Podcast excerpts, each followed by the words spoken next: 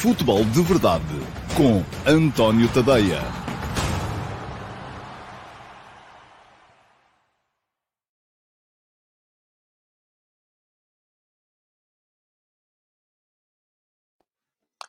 Olá, muito bom dia a todos e sejam muito bem-vindos então à edição número 698 do Futebol de Verdade. Isto agora é sempre a hora, já viram? Porque é acabar o jogo e uh, sair ali de frente do televisor e vir aqui para a frente do computador para vos falar do Campeonato do Mundo de uh, Futebol. Temos mais uma jornada para um, rever aqui hoje no Futebol de Verdade e vamos rever aqui a jornada. Enfim, não é a jornada completa, já vos falei aqui ontem ao uh, meio-dia da, da, derrota da Argentina contra a Arábia Saudita por 2 a 1, a primeira grande surpresa deste Campeonato do Mundo. Uh, e hoje falar-vos-ei dos quatro jogos que ocorreram desde então, a começar por esse Dinamarca-Tunísia de ontem uh, ao início da tarde, 0 a 0. Depois o México-Polónia de final da tarde, 0 a 0. Um, falarei também do uh, Croácia-Marrocos, 2 de manhã, 0 a 0. Portanto, chegou o medo ao Campeonato do Mundo. Esta é a questão que tem que ser aqui tida em conta. E três dos quatro jogos que passaram por nós desde o final do futebol de verdade de ontem até ao início do futebol de verdade de hoje, acabaram de 0 a 0. Aquilo que só houve golos mesmo no França-Austrália, a França a ganhar por 4 a 1 e a fazer, do meu ponto de vista, uma exibição positiva uh, no aspecto uh, ofensivo, pelo menos. É verdade que a Austrália fez um gol, podia ter feito outro, uh, e portanto ficam aí algumas dúvidas relativamente àquilo que pode ser defensivamente esta equipa da França. E conhecendo mais ou menos como conheço o Didier Deschamps, a esta hora já o homem deve estar a pensar que aquilo falhar defensivamente é que não pode ser, portanto vai ser preciso mudar ali algumas dinâmicas e é pena, porque esta equipa da França, enfim, tal como a Argentina, com quatro homens muito na frente, mas a jogarem de maneira muito diferente daquilo que jogaram os uh, homens da Argentina. Mais velocidade, mais mobilidade, mais capacidade para assumir o jogo nas entrelinhas, mais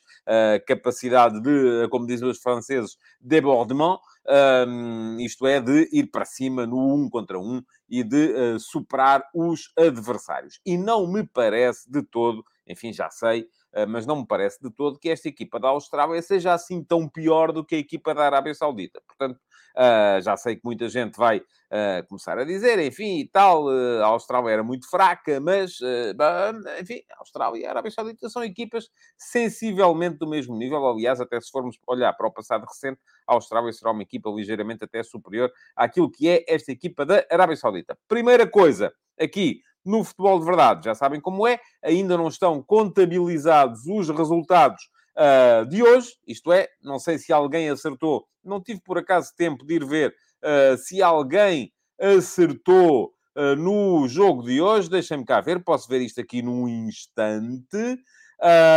Um, ok, o jogo de Marrocos, uh, 14% dos participantes tinham previsto o empate e uh, houve 1%, portanto terá havido 3, 4 não consigo aqui perceber uh, quem foram ainda, porque só depois, quando for contabilizado, que acertaram no 0 a 0 entre Marrocos e a Croácia. Eu não acertei. Tinha posto Marrocos a ganhar por 1 a 0. Estava a apostar aqui também numa pequena surpresa, não falhei por muito, mas somei 0 pontos. Ora, muito bem, como é que está então a classificação do nosso concurso de prognósticos? E volto a dizer-vos, quem quiser entrar ainda pode, podem entrar até à final. Uh, se bem que depois já não conseguirão certamente fazer muitos pontos para superar aqueles que já vêm. E há aqui malta que vai muito bem lançada. Como é que isto ia ao final do dia de ontem? Primeiro, Filipe Freire, 15 pontos e meio. Notável o concurso que está a ser feito pelo Filipe Freire.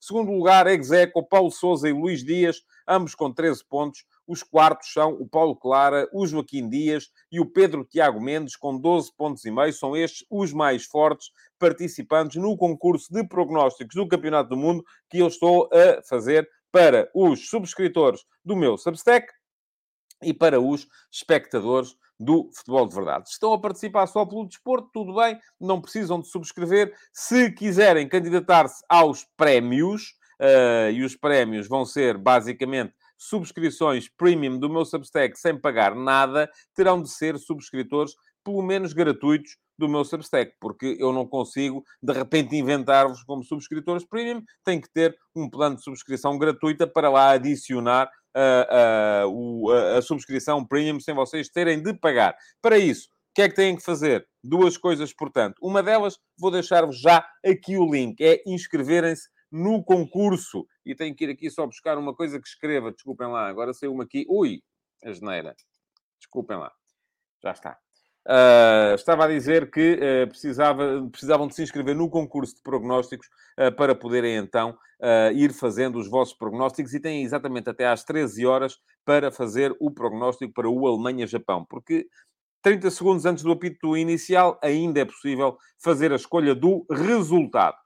Um, a outra coisa que têm que fazer para receber os prémios, então, é subscrever o meu Substack e fica aqui também o link uh, para uh, poderem fazê-lo. Uh, nem que seja, já vos digo, com a tal subscrição gratuita. Ontem fiz aqui um apelo, subscrevam para receberem os produtos que eu vou lançando todos os dias a propósito do Campeonato do Mundo. Façam nem que seja a subscrição gratuita. Gostava muito, embora seja um objetivo, do meu ponto de vista, quase que inatingível, de chegar aos 4.500 subscritores gratuitos até ao, ao dia da final. Mas pronto, Vamos entrar então, uh, se vocês lá forem, se trouxerem os vossos amigos, uh, pode ser que seja possível.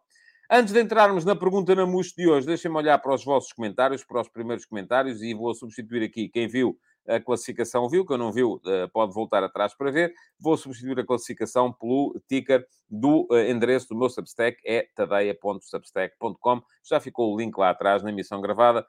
Quem não quiser esperar eh, que o link seja colocado, pode no final do programa dar um salto a este endereço. Vamos então olhar para os vossos comentários. Uh, que marcam este início de programa. Pergunta-me aqui o Filipe Carvalhal se eu também fiquei desiludido com a equipa de Marrocos, uh, porque tem jogadores para mais. Estava ainda assim gostei mais de Marrocos do que da Croácia. Uh, Marrocos ainda, ainda enfim, um, as duas equipas em sistemas muito, muito semelhantes. Eu vou falar do jogo um bocadinho mais à frente, mas Uh, apesar de estar colocada mais atrás, e se calhar por isso a equipa de Marrocos a, a, ter um futebol mais para a frente. A Croácia, como jogava mais à frente, basicamente fez futebol para trás. E isto acabou por ser uh, uma, uma desilusão também. Uh, o Bruno Almeida vem-me dizer que só fui eu que achei que a França não fez nada de especial e que tem várias falhas na recuperação defensiva. A Austrália é muito fraca. Vamos ver. Uh, eu não desgostei nada da França. Fez aquilo que tinha que fazer. Ganhou 4 a 1. É, mais não era preciso. Portanto, uh, uh, volto a dizer aquilo que digo muitas vezes: só se pode ganhar ao adversário que temos à nossa frente. O adversário que a França tinha à frente ontem era a Austrália. É verdade que se deu à Austrália a possibilidade de fazer algumas coisas. Não acho de todo que a Austrália seja muito fraca. Um, acho que a França foi forte, sobretudo do ponto de vista ofensivo. Diz o João Morgado Ferreira, durante os primeiros 25 minutos, pensei que a Austrália fosse surpreender, mas o gás acabou rápido. É verdade Uh, sim, senhores, foi um bocado isso que aconteceu. Uh, diz aqui o Josias Martin Cardoso.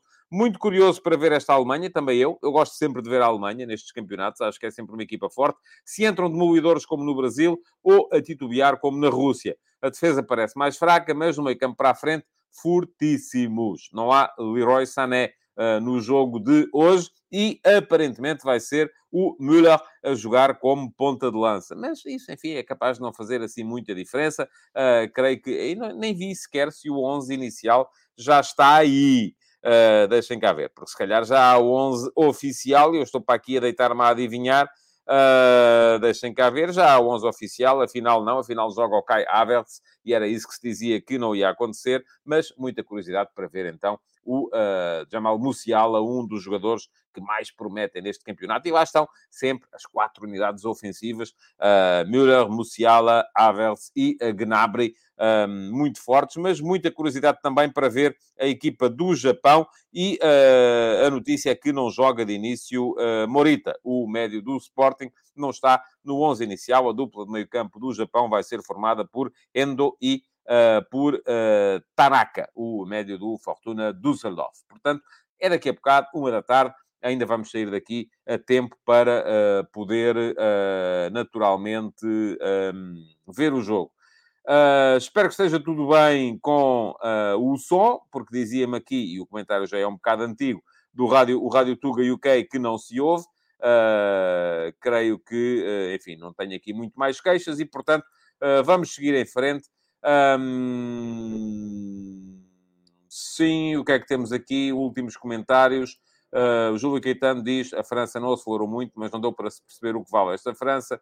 Diz o Sandro Castanho, uh, que se fosse tudo a zeros nas apostas, marcavam golos. Uh, o João Sousa a dizer que a França competente, sem querer ser exuberante. O Jorge Costa, muito curioso de ver a Espanha, após um europeu em que desiludiu. Uh, e uh, já me dizem depois o Filipe Carvalhal, o Rádio Tuga e o que é dizer que já está ok. Portanto, muito provavelmente seria a sua ligação que não estava em boas condições. Muito bem, vamos para a pergunta na MUS de hoje. E eu hoje escolhi uma pergunta do Duarte Ferreira. Uh, não, esta era a de ontem, desculpem lá. não, não é nada disto. A questão é que eu ainda não tenho aqui, vou ter que ir buscar. Uh, e será que uh, ela está disponível? Deixem cá ver. Será que eu fiz isto? Isto, como estou a ver a bola, aparentemente não está aqui. Uh, vou ter que. Dê-me só um instante. Isto vai demorar um bocadinho, mas é capaz de ser possível ainda fazer. Agora não vai ser, é absolutamente fácil. Porque fazer isto em andamento realmente e sem ter aqui apoio não é de todo eh, fácil. Estou à procura do sítio onde tenho a pergunta na mousse de hoje. Não é esta, deixa-me ver se é esta, aí está ela, desculpem lá, vou ter que uh, ver aqui qual é, é o 906 e está de estar nos downloads, desculpem lá esta, esta pequena uh, interrupção na, no, no, no, curso normal do programa, uh, mas já vai ser possível, dentro de uns segundos, termos aqui então a pergunta na mousse de hoje, uh, porque o que se passou é que eu estava tão entretido a ver esse grande jogo entre a, Croácia e Marrocos que me esqueci de fazer o upload para o streamear da pergunta na hoje. Já cá está. É do Rui Santos, uh, que me faz a seguinte pergunta. Cristiano Ronaldo acaba de rescindir contrato com o Manchester United Acha que esta é a melhor decisão para ambos? Qual seria, na sua opinião, o melhor caminho a dar nesta fase final da carreira de Cristiano Ronaldo? Regressar a Portugal? Creio que ainda seja cedo para isso. Acredito que a besta vai despertar neste Mundial e calar a boca a muita gente. Obrigado, Rui Santos, pela sua pergunta, que são várias. Uh... Muito bem, eu vou responder-lhe algumas, tendo em conta aquilo que eu penso uh, da, da, da situação atual do Cristiano Ronaldo. Se eu acho que esta é uh, a situação ideal, é. Não, não, não me parece de todo uh, que, uh, que houvesse situação melhor ou solução melhor para esta, para esta questão. Nem Cristiano Ronaldo, nem o Manchester United quereriam, com certeza, levar esta situação para para a via judicial, porque a via judicial iria manter tudo em suspenso e ao Manchester United não seria interessante continuar a pagar. Aliás, aquilo que diz hoje a imprensa inglesa é que uh, o Manchester United abdicou daquilo que poderia receber pela transferência, mas ao mesmo tempo não deu nem mais um cêntimo ao, ou um penny, uh, para usarmos a moeda inglesa, ao Cristiano pelo que faltava cumprir do contrato. Portanto, terá sido ali um encontro a meio caminho. Um, mas uh, uh, o Manchester United poupa aquilo que poderia ter de gastar com o Cristiano daqui até ao final da época e, ao mesmo tempo, o Cristiano um, tem a possibilidade de atacar já o seu futuro e de uh, encontrar um clube que o queira. E deixe-me só chamar aqui a atenção. Onde é que está? Deixa cá ver, porque havia aqui um comentário que eu queria ler. Uh, e era um comentário do Josias Martin Cardoso que me diz: afinal, fala-se do Cristiano Ronaldo novamente. Ó oh, Josias, fala-se porque há uma notícia. É, é isso que nós temos muitas vezes que ser capazes de distinguir. Porque uma coisa é, não se passa nada. Vamos para as conferências de imprensa. Aparece um jogador qualquer da seleção e uh, pergunta-se: então, e o Cristiano está bem disposto? Comeu bem ao pequeno almoço? E o que é que ele jantou? E o que é que ele bebeu? E ele dormiu bem? E uh, a que horas é que ele acordou? E tomou E qual foi o shampoo que ele utilizou? Ouça, isso a mim interessa-me zero. Agora, ontem tivemos uma notícia. E, portanto, se há uma notícia, há uma novidade, houve uma rescisão de contrato entre o Cristiano Ronaldo e o Manchester United, há matéria de facto para ser discutida, debatida e comentada. E é isso que eu estou aqui a fazer, Josias. Uh, é, temos que ser capazes, muitas vezes, de separar estas coisas e, atenção, eu hoje olhei e, tenho lido todos os dias de manhã a generalidade da imprensa internacional. Ando maravilhado, porque estou, aliás, nem acabo a entrelinhas e vou deixar aqui o link para a entrelinhas de hoje uh, que entrou já estava uh, a jogar-se o uh, Croácia-Marrocos, porque há tanta coisa para ler que eu acabo sempre por me atrasar. Mas vejo os jornais de todo o mundo e vejo o Mundial a ocupar as primeiras páginas dos jornais de todo o mundo. E depois chega Portugal e o que é que se vê nos jornais portugueses? É o Galena, é o Rafa.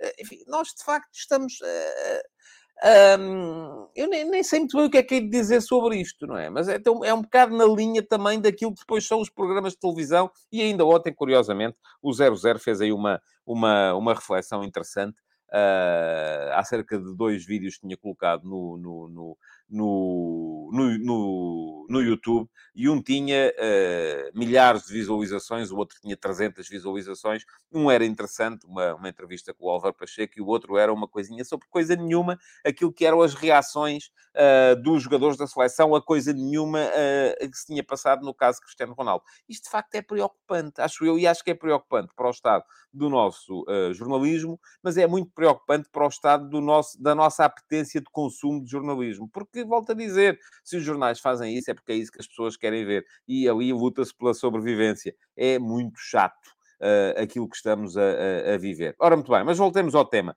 Uh, João Morando diz que é a melhor decisão para as duas partes, ainda bem que é antes da seleção jogar, assim acaba a novela. A questão é que não acaba. Eu ainda não vi o que é que se passou na conferência de imprensa de hoje da seleção. Hoje, em princípio, terá falado o Fernando Santos, mas acabei entre linhas mesmo em cima da hora uh, para. Hum para ir ver o jogo e depois estive a ver o jogo e agora estou aqui convosco.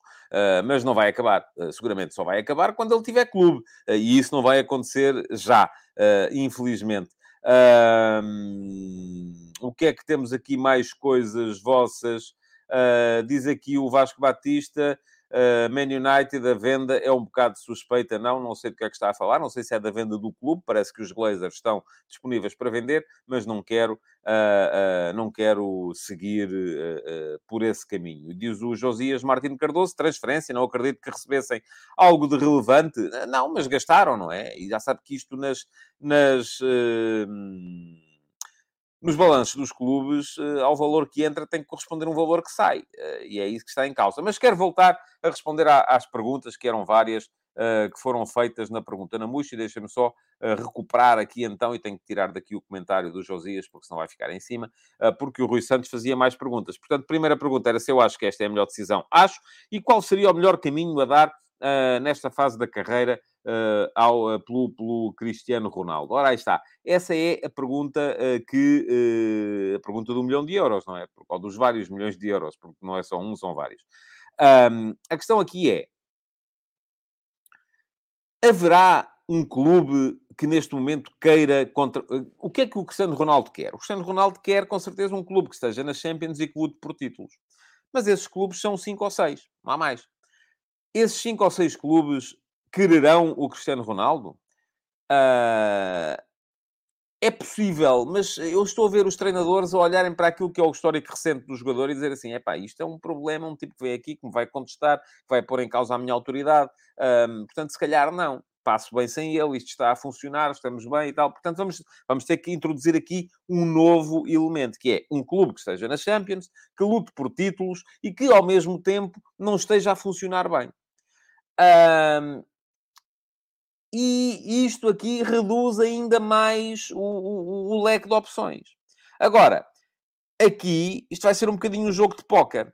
Uh, e o jogo de póquer aqui vai ser qual? É quem é que vai uh, uh, pagar para ver? E quem é que vai passar? Quem é que vai meter as cartas na mesa primeiro? Porque eu acredito que o Cristiano, neste momento, esteja disponível para estar à espera durante muito tempo.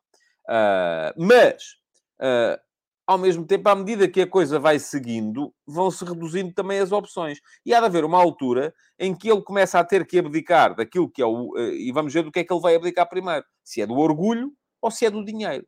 E porquê é que eu digo isto? Porquê? Porque se não aparecer um destes grandes clubes, e aqui diz o uh, Carlos Silva que o Cristiano está praticamente confirmado no Paris Saint-Germain, eu conseguia ver isso como uma manobra de marketing. Uh, enfim, e o PSG é um clube de marketing por excelência. Um clube que conseguiria juntar Mbappé, Messi, Neymar e Cristiano Ronaldo. Enfim, era uh, o sonho de qualquer marketeer. Uh, mas, ao mesmo tempo, se calhar, o pesadelo de qualquer treinador. Vamos ver se vai ser assim ou não. Mas, se isso não acontecer, e se o tempo se for prolongando, e vamos ver o que é que isto, que efeito é que isto vai causar no comportamento do Cristiano na equipa. Se ele vai, precisamente para chamar a atenção para si próprio, querer ainda fazer tudo uh, uh, com mais insistência do que já fazia até aqui. Ou se ele vai perceber que, para conseguir um bom clube, a prova que lhe falta dar é de que é um bom jogador de equipa, que é um jogador capaz de uh, aceitar que os outros também têm papéis importantes a jogar. Eu, se fosse treinador, era isso que eu queria ver no Cristiano neste momento, antes de o contratar. É um jogador que seja capaz de, no plano coletivo, submeter as suas, uh, uh, uh, os seus interesses pessoais àquilo que são os interesses da equipa. Vamos ver se ele vai ser capaz de fazer isso, ou se, pelo contrário, vai, vai estar ali a querer fazer ele tudo para poder brilhar e poder justificar a contratação por um grande clube. Se esse grande clube não aparecer nos tempos mais próximos, que é que vai acontecer? O Cristiano começa a ver que, enfim, começa a faltar tempo. Uh, porque vai, ter que ter, vai querer ter clube no início do ano. E se vai querer ter clube no início do ano, uh, de alguma coisa ele vai ter que abdicar primeiro. E do que é que ele vai abdicar? Vai abdicar do orgulho? E se abdicar do orgulho, até pode aparecer no Newcastle, de que se falava ontem. Pode aparecer na Arábia Saudita, uh, onde o dinheiro não lhe faltará. Uh, portanto, se eu preferir o orgulho ao dinheiro, vai ser isso. Uh, se eu preferir o dinheiro ao orgulho, vai ser isso, aliás. Uh, por outro lado, se ele preferir o orgulho e manter o orgulho e até quiser abdicar de algum dinheiro, então aí se calhar pode ir jogar para um Nápoles, porque já se sabe que há uma excelente relação entre o, o, o, treinador do Nápoles e o Cristiano Ronaldo. poderá até eventualmente vir para Portugal embora eu acredite muito pouco nessa, nessa possibilidade. Uh, vamos a ver, vamos a ver o que é que vai acontecer. Vai ser tema e por isso vai, ser, vai continuar a ser tema nos tempos mais próximos. Mas é como diz aqui o João Morgado Ferreira: vamos lá ao Mundial, vamos a isso, porque há quatro jogos para, uh, para discutir aqui. O Paulo Neves dizia o Sporting, ó oh, Paulo, o Sporting, o Ruben Amorim não quer. Uh, e eu percebo, eu percebo que não queira. e o Sporting não tem dinheiro para lhe pagar. Uh, e o Cristiano Ronaldo, vindo para o Sporting, iria abdicar também, ao mesmo tempo, do orgulho e do dinheiro. Tinha que abdicar das duas coisas, porque é um clube que já não vai lutar pelo título este ano, e o Cristiano já não tem muito mais anos na carreira, uh, que já não está na Liga dos Campeões e que não tem dinheiro para lhe pagar. Portanto, ia ter que abdicar de tudo. Poderia ele fazer isso em nome do amor ao clube? Não sei, tenho muitas dúvidas. E aquilo que uh, é como diz aqui o Carlos Santana, mas ele vem para Portugal para tentar ganhar a taça da Liga, enfim, eventualmente Cristiano, Liga Europa, poderia o Sporting pensar nisso? Talvez, uh, uh, mas uh, vamos, vamos, vamos ver. Bom, jogos do Mundial. Ontem, tal como vos disse, o jogo da Argentina com a Arábia Saudita teve um condão negativo, do meu ponto de vista, que foi o de trazer o, o medo para o Campeonato do Mundo.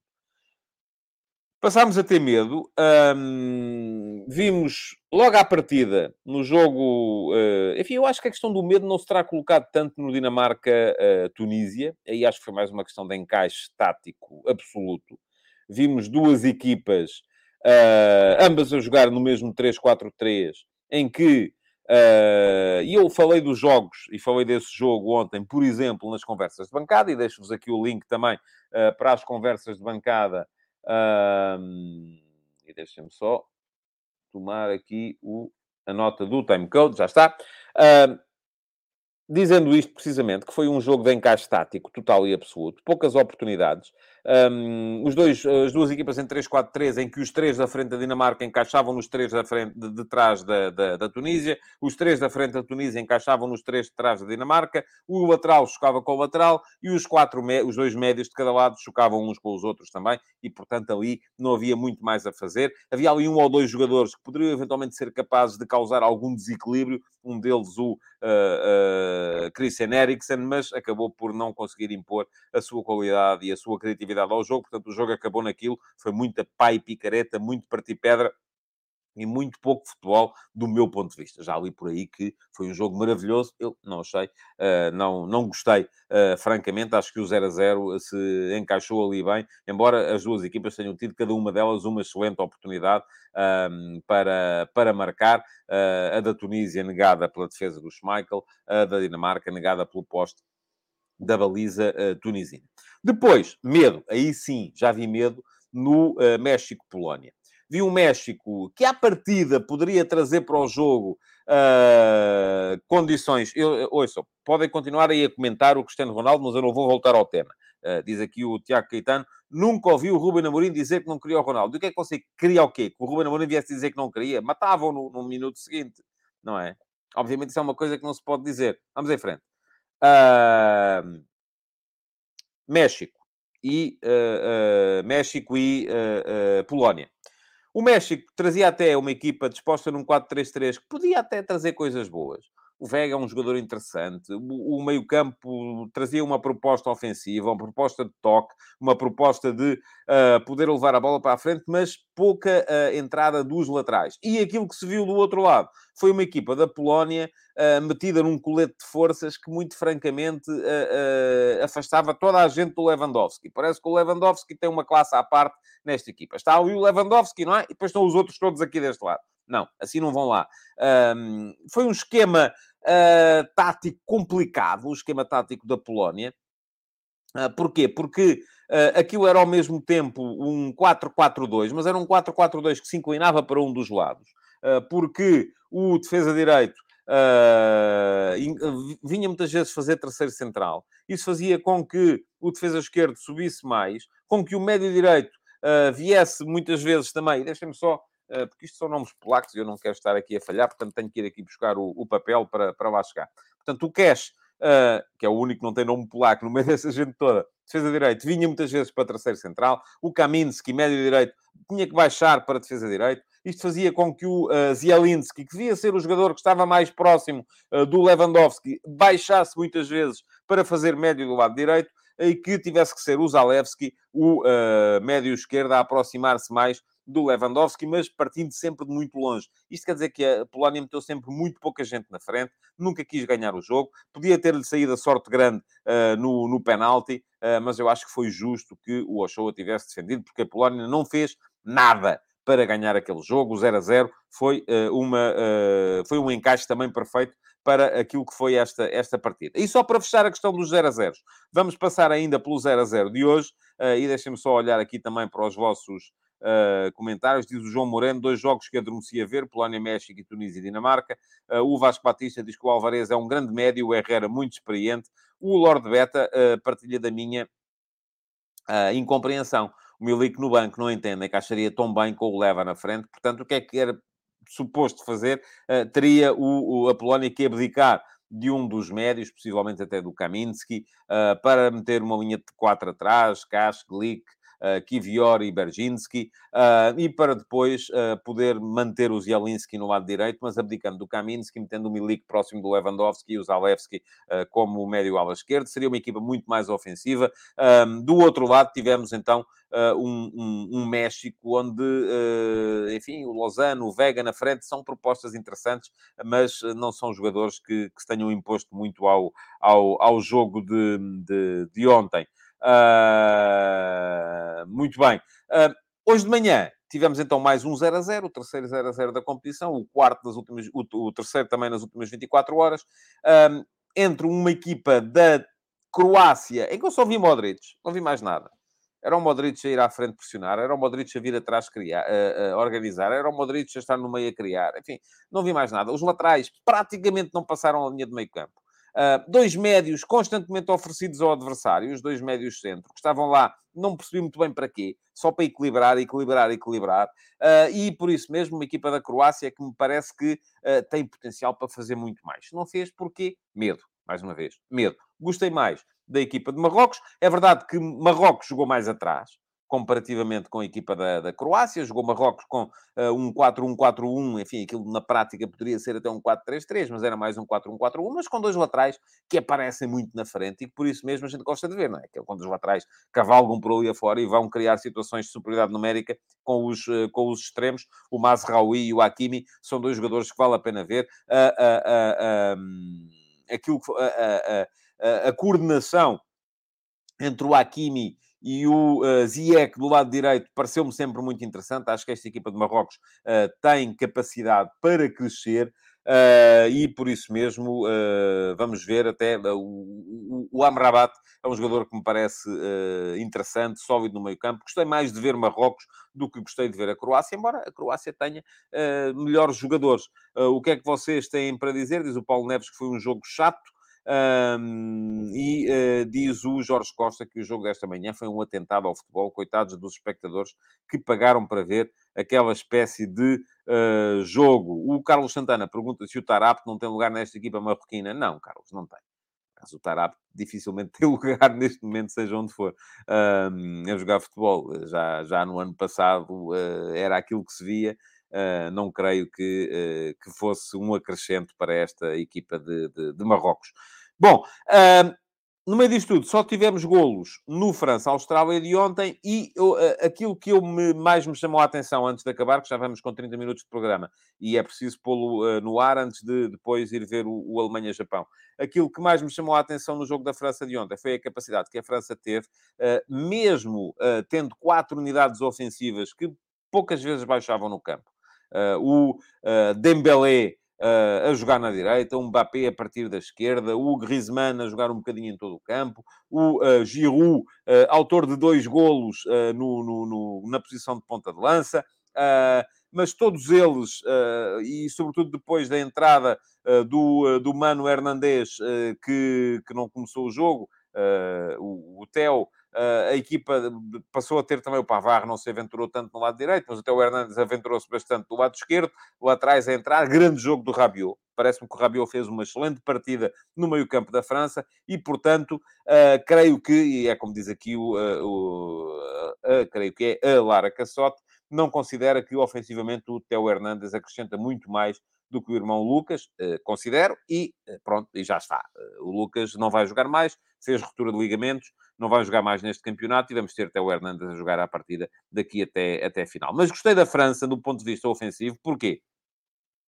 Capacidade para uh, ganhar superioridade nas aulas, ganhar a linha de fundo, fazer cruzamentos, jogo de cabeça, depois entrar, até o Mbappé marcou um gol de cabeça, e aquilo que, e o meio campo até ver capaz de aguentar. Agora, vamos ver, contra adversários mais fortes, se a equipa consegue ser tão virada para a frente como foi na partida de ontem. Um bocadinho uma desilusão uh, a Austrália, apesar da, uh, do belíssimo golo marcado pelo Godwin, uh, mas creio que a Austrália terá de fazer mais se quer mostrar alguma coisa neste campeonato do mundo. Pronto, amanhã estarei cá outra vez ao meio-dia para mais uma edição do Futebol de Verdade. Para já, o que é que vos digo é para seguirem o canal aqui neste, neste link porque uh, se o fizerem e se ativarem as notificações, aquilo que vai acontecer é que vão ser avisados quando eu entro em direto para mais uma edição do Futebol de Verdade. Muito obrigado por terem estado aí, voltem amanhã e, entretanto, vão aproveitando para ver os jogos do Mundial. Até amanhã! Futebol de Verdade, em direto de segunda a sexta-feira, às 12h30